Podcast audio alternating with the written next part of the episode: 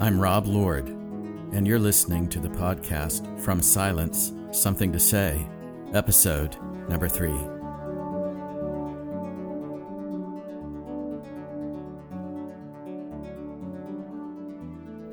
If you've missed the first couple of episodes, let me remind you that this is a podcast for discovering the wisdom that we need to lead a more flourishing life. As St. Irenaeus said centuries ago, the glory of God is a human being fully alive, flourishing. This is the heart of God's gift and call to you. As I'm creating this podcast today, I want you to know it's uh, early afternoon here in Central Florida, and the clouds have rolled in. The storm is here, and we're probably going to hear some good thunder and lightning while I'm recording. So, in any case, just let it be, you know, kind of ambient and background music uh, as we delve into contemplative practices together. I want to share with you some thoughts about the gifts and the necessity of time away with God in solitude. I believe that most of us understand that somewhere we, we have this idea that without a lonely place or a place of solitude, our lives can often be in danger.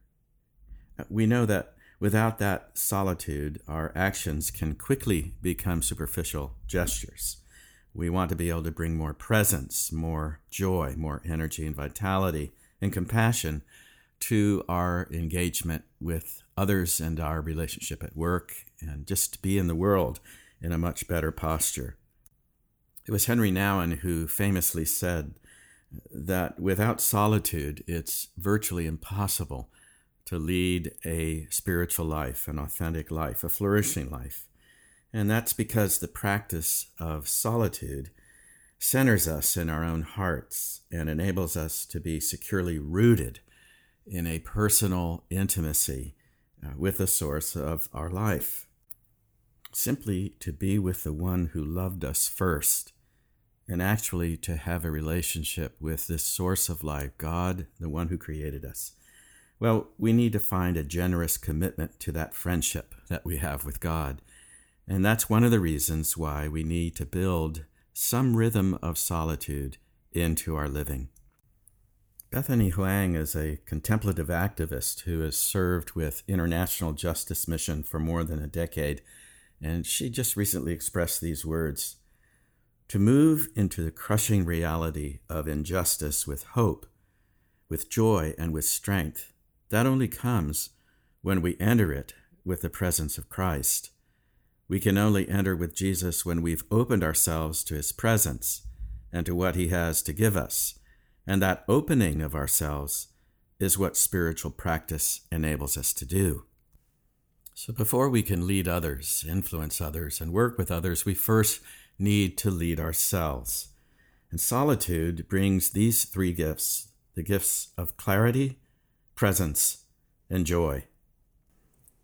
These three gifts are clearly what Jesus had in mind when he would invite his friends often into a place of solitude, a lonely place, and he would say, Come away, disengage to a deserted place and rest a while, be still, find solitude with me.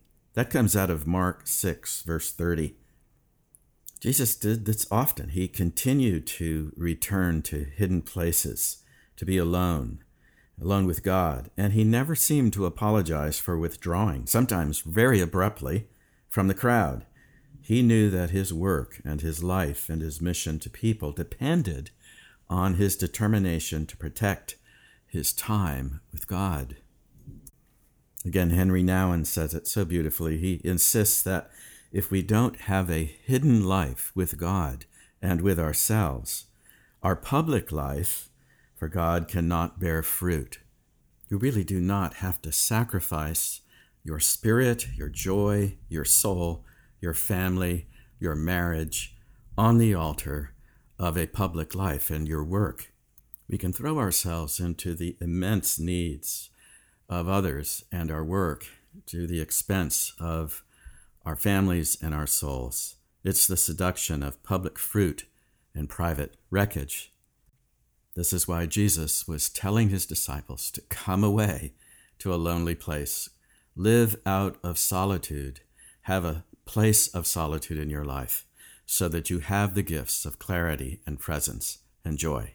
Let's take a further look at those. What might this look like for you? Well, for me, for many years in my work, in my ministry, I had a day a month that I scheduled on my calendar called A Day Away with God. I was fortunate in living both in Colorado and in Kansas City to be very close by two monastic Benedictine communities that were very welcoming and gave me tremendous hospitality. When I went away for a day, I'd schedule it, I let people know where I was, what I was doing.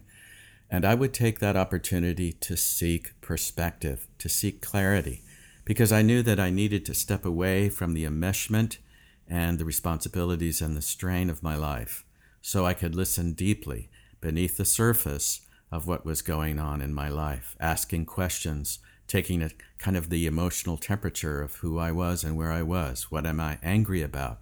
What am I sad about? What am I worried about? What am I glad about? In other words, bringing my whole self to God. I continued that pattern here in Central Florida in Winter Park. I would go out to Canterbury Conference Center and Retreat Center and spend a good part of the day, several hours, in this kind of solitude and reflection and prayer.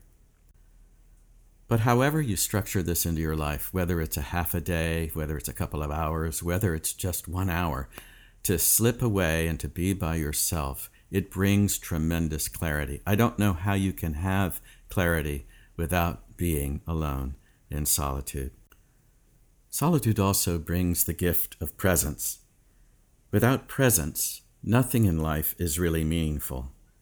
But in the luminous glow of presence, all of life can become saturated with significance. David Benner says that presence is not something that can be turned on or off like a tap. It's either an expression of our being or it's posturing and pretense. The world is full of presence. To Jesus, this is a God bathed, God permeated world. Every moment of life is full of potential encounters with people and things that are present to us, even though we may not be present to them. A capacity for solitude gives us a stable foundation for presence. Because solitude isn't simply for those who are shy or introverted. Solitude does not mean living apart from others. It means never living apart from presence to one's own self, and especially to the presence of God. Again, as David Benner says in his book on presence and encounter, presence starts with being present. If I'm not present with myself, other people and things may be present to me, but I will not notice them, so presence must start with me. And finally, the third gift of solitude is a return to joy. In solitude, I return back to the source of joy. Psalm 16 declares, In God's presence there is fullness of joy. And I love the way that the Apostle Paul said that while we are always sorrowful, Yet we are always rejoicing. It's not either or, it's a both and. Joy is deep and profound well being that comes to us when we are connected and intimate with the source of life. Often I have experienced this in terms of extended periods of solitude, particularly when I'm on pilgrimage to the Celtic lands or to places that have significance and depth. It's there that I find profound joy returning into my life. Many of you know my deep love for the island of Iona and for the sense of God's beauty and nature and truth, which brings one a sense of gladness of heart. Or it could be County Donegal in Ireland, or perhaps the Basque region in Spain. I think what happens to us when we are surrounded by beauty, goodness, and truth, and particularly in the beauty of creation, and we are alone and with ourselves and with God, is that there is a sense of profound joy at being alive. Everything is spiritual. You are spiritual. And that reality begins to touch us in a new and profound way, with joy, with strength, because of God's love for us. So pay attention because times come when we yearn for more of God than our schedules will allow. We are tired, we are crushed, crowded by friends and acquaintances, commitments and obligations. The life of grace is abounding, but we are too busy for it. Even good obligations begin to hem us in. There is a place of solitude to which Jesus invited his disciples when he said, Come away to a deserted place and rest a while.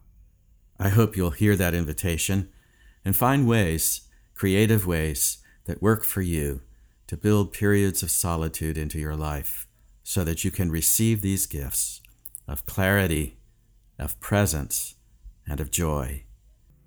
Be blessed and flourishing, my friends. In the name of the restful Father, in the name of the calming Son, in the name of the peaceful Spirit, may we and God be one.